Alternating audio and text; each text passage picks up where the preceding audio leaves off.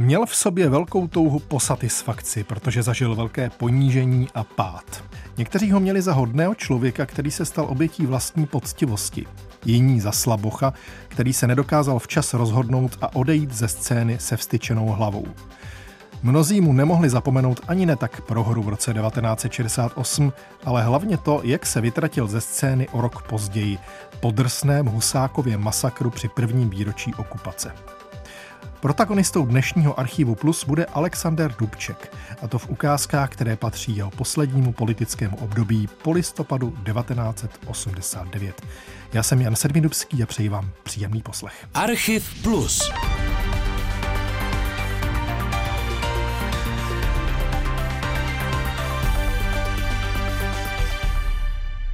Dubčekovo politické probouzení v průběhu roku 1989 se událo postupně.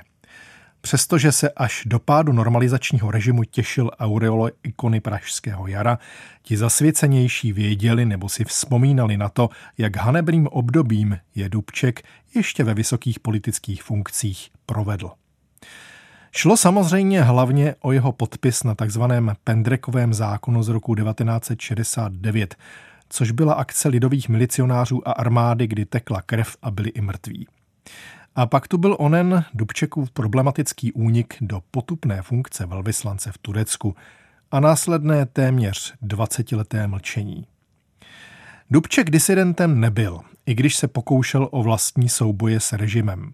V roce 1974 napsal protest federálnímu schromáždění a také Slovenské národní radě, na což zlobně zareagoval sám Gustav Husák, protože dopis se bez Dubčekova souhlasu dostal na západ. Dubček ovšem bránil především své právo na důstojnou existenci. Pravda je, že STBáci ho sledovali doslova na každém kroku. Počínaje tramvají cestou do práce a konče hlídáním manželkyAny Dubčekové při sporadických lázeňských pobytech. To všechno byly už na konci roku 1989 staré boje. A Dubček sice na konci roku 89 neobhájil svou pozici předního disidenta ani v rámci slovenské VPN, Zároveň ale jeho přítomnost na manifestacích působila na lidi jako magnet. Považovali za zázrak, že ho zase po 20 letech vidí a slyší. To byl kapitál, jakým málo kdo disponoval. Pokud bychom tehdy měli přímou volbu prezidenta a že se oni s komírající KSČ v jeden moment snažila, možná by Dubček uspěl. Rozhodně by měl srovnatelné šance jako Václav Havel. Vážené poslankyně, vážení poslanci, vážení hostia. Gotická klenba pamätnej Vladislavskej sály bola takmer 500 rokov svetkom najvýznamnejších dejinných udalostí našej krajiny. Po korunovácii sa skladal hold českým kráľom, uskutočňovali sa tu zasadnutia stavovských snebov, tradične je táto sála spojená s voľbou prezidenta republiky. Dnes sa k Vladislavskej sále Pražského hradu opäť upierajú zraky všetkých československých občanov i priateľov Československa na celom světě. Jak to dopadlo, je všeobecně známo. Dohodnutý kompromis znamenal, že Václava Havla zvolí prezidentem stále ještě komunistický parlament, jehož předsedou se těsně předtím stane Alexander Dubček. Poslanci zvolili prezidenta jednomyslně, bez jediné ruky, která by hlasovala proti, nebo se alespoň zdržela. Bylo 29. prosince 1989. Kto z vás souhlasí, aby pan Václav Havel byl zvolený za prezidenta Československé socialistické republiky? Kto je za? Ďakujem. Je někdo proti? Někdo se zdržal hlasovania? Nie. Prosím? Je někdo? Zdržal se někdo hlasovania? Nie. Konštatujem, že pan Václav Havel byl e, zvolený a byl daný souhlas k jeho volbě. Ze zpětného pohledu se dá konstatovat, že Dubčekův nástup do funkce předsedy federálního schromáždění byl vlastně dobrou a adekvátní volbou. Na funkci československého prezidenta ve svém věku a politickém ustrojení už prakticky nestačil. Byť velmi toužil potom vystřídat v křesle Husáka. Byla by to dokonalá odplata, ale Husák si toho byl nepochybně dobře vědom a zřejmě i proto kormidloval ve svých posledních prezidentských dnech události tím směrem, aby se federálním premiérem stal Slovák Marian Čalfa. Už jen z národnostního hlediska se tak Dubčekovi cesta na hrad zavřela. Ale zpět k onomu zákonodárnému sboru. Volba prezidenta Václava Havla na konci 89. roku byla svým způsobem derniérou jednomyslnosti.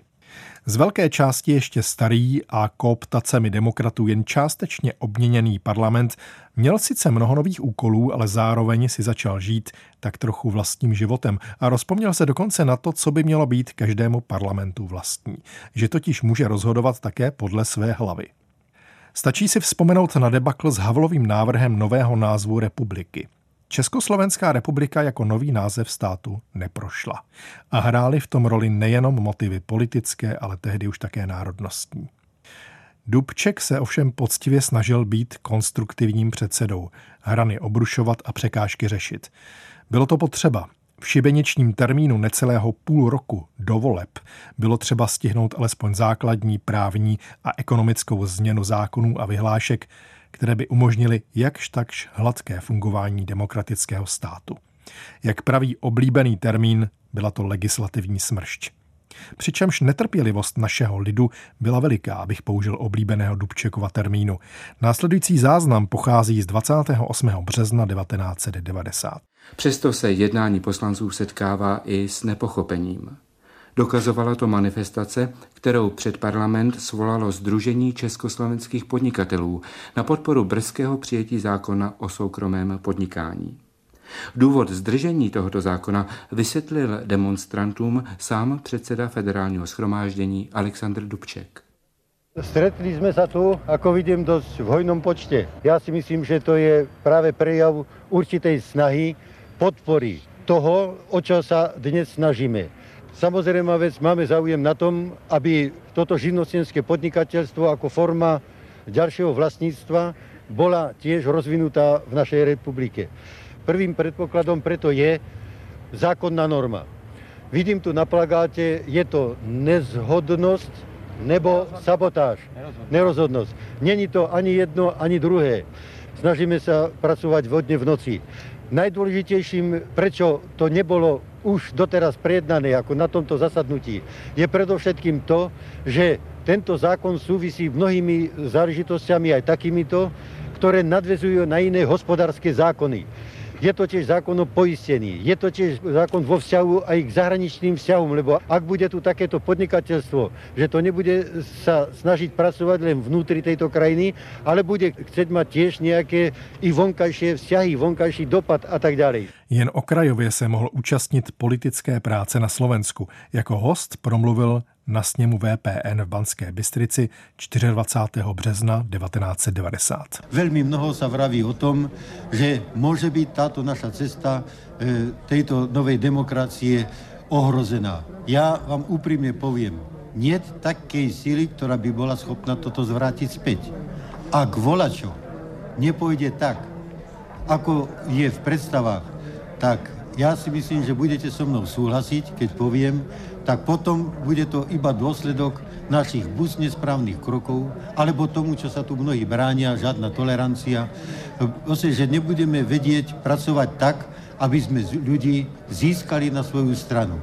Ak ich nezískame, prosím vás pekne, jedno, aby sme všetci pochopili. My nemôžeme vymeniť tých ľudí. Iba tí ľudia môžu vymeniť nás. Na tomto sněmu veřejnosti proti násilí se také Dubček zavázal kandidovat za VPN do voleb v červnu 1990. Když pak nastal ten slavný pátek 8. června, byl předseda federálního schromáždění krátce zachycen u volební urny. Ve volební místnosti číslo 16 v Bratislavě zastihla Zuzana Štukovská předsedu federálního schromáždění Alexandra Dubčeka, kterého také po odevzdání jeho hlasu požádala o krátký rozhovor. Dobrý deň, prajem slovenský rozhlas. Pán Dubček, dovolíte na malú chvíľočku. Kedy ste boli naposledy takto voliť? Ak sa smiem spýtať, koľko ročnú prestávku máte za sebou? 20 ročnú. 4 krát boli, myslím, voľby, ak sa nemýlim. Tak e, ani na jedných som nebol, ani jedných som sa nezúčastnil. Sekundičku. Ani ja, ani manželka. Ja vás ešte poprosím, patríte k najpopulárnejším súčasným politikom nepochybne. Aký je recept na udržanie si takéto popularity? No ja si myslím, že človek musí pracovať tak, aby e, vždy sa mohol vrátiť medzi ľudí, z ktorých vzýšiel, aby sa neotrhlo, ako sa ľudové hovorí, od matičky zeme a od ľudí. Recept na udržení popularity. Svým způsobem to bylo příznačné a pochopitelné, že Dubček dostával v době euforického vítězství otázky tak říkajíc po srsti. Nastávalo možná nejkrásnější léto konce tisíciletí. Dubček v té době byl opravdu na vrcholu a tomu přitom jednoznačně chyběla asertivita, kterou se v tehdejší politice už mnozí jiní vyznačovali. Při oslavách výročí slovenského národního povstání v srpnu 1990 ho nakonec k projevu přimělo až nadšené skandování schromážděných na Bansko-Bystrickém náměstí. Sklidil větší aplaus než mnohomluvný a už tehdy proti novinářům vysazený slovenský premiér Vladimír Mečiar.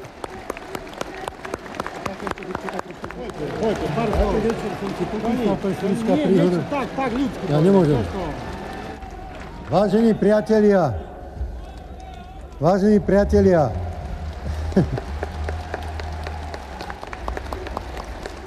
ja som si pár poznámok predsi len pripravil.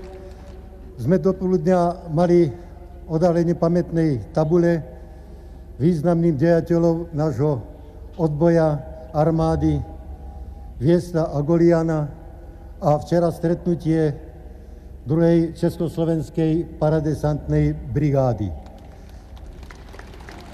Preto som predpokladal, že týmto som tiež sa ako si včlenil do spomienky Slovenského národného povstania.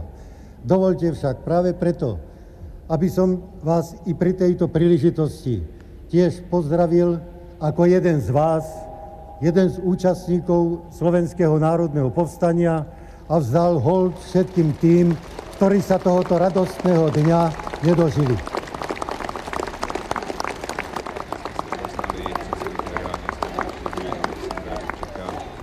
Podstata... byl vyzván, aby promluvil. Ja by som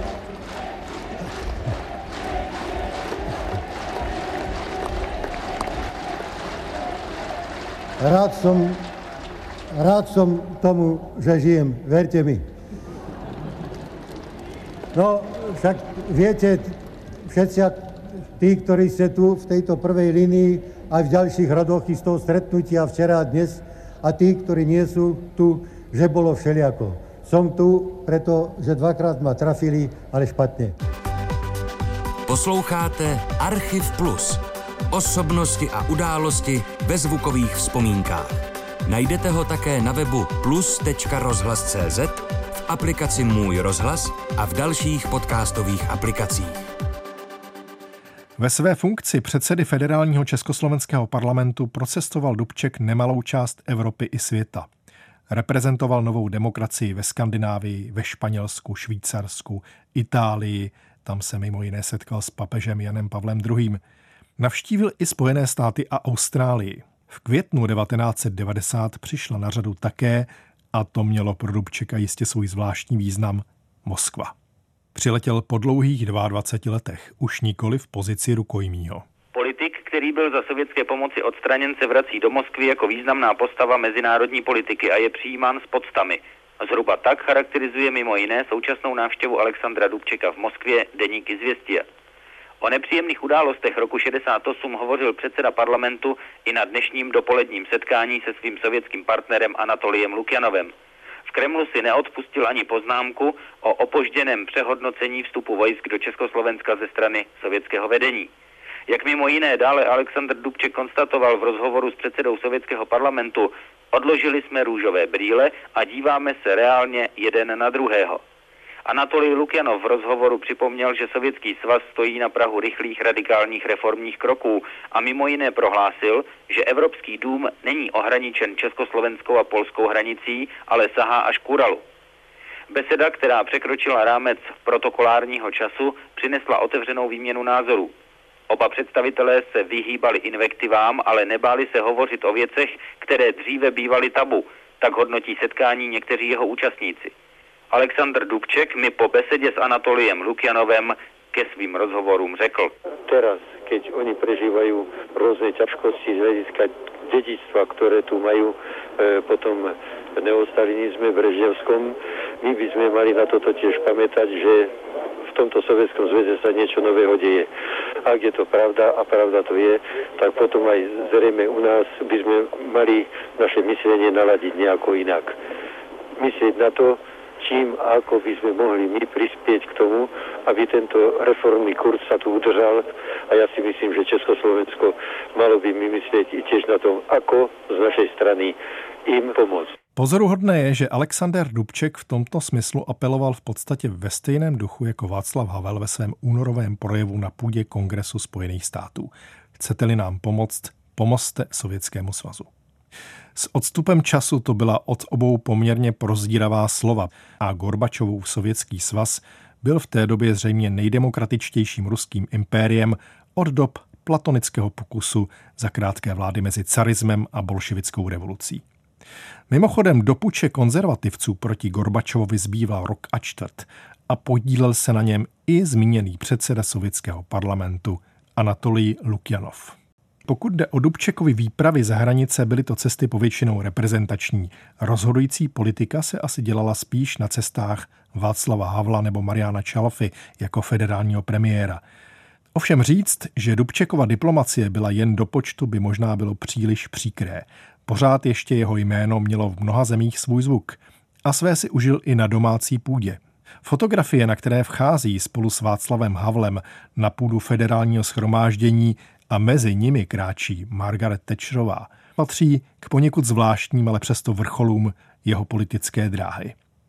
Opravdu jsme se tehdy hřáli v reflektoru pozornosti světa, v míře, v jaké se nám to možná už nepovede. Léto 1990 bylo pro Alexandra Dubčeka důležité ještě v jednom ohledu. Pochopitelně se připomínalo výročí srpna 68 a sovětské okupace. Byla to pro předsedu parlamentu hořkosladká chvíle. Československá společnost po mnoha letech mohla připomínat toto důležité datum svobodně, ale zároveň se mohla svobodně ptát, a to i na Dubčekovu adresu. Jak to všechno bylo? Proč jste to či ono dělali, museli či chtěli dělat? A nebo co hůř, jak jste to či ono mohli nakonec připustit? Dubček měl potřebu se hájit a dělal to například v bilančním projevu k 22. výročí sovětské okupace. Proč jsme se nebránili? Nebali jsme se o vlastné životy. Verte mi, veď som prežil i záver tejto druhej svetovej vojny a viem, čo je to boj. Čiže o vlastnom živote človek môže rozhodnúť veľmi ľahko. Ale ťažko sa rozhoduje vtedy, keď má človek na mysli mnohých ľudí, ktorí by mohli pritom stratiť život.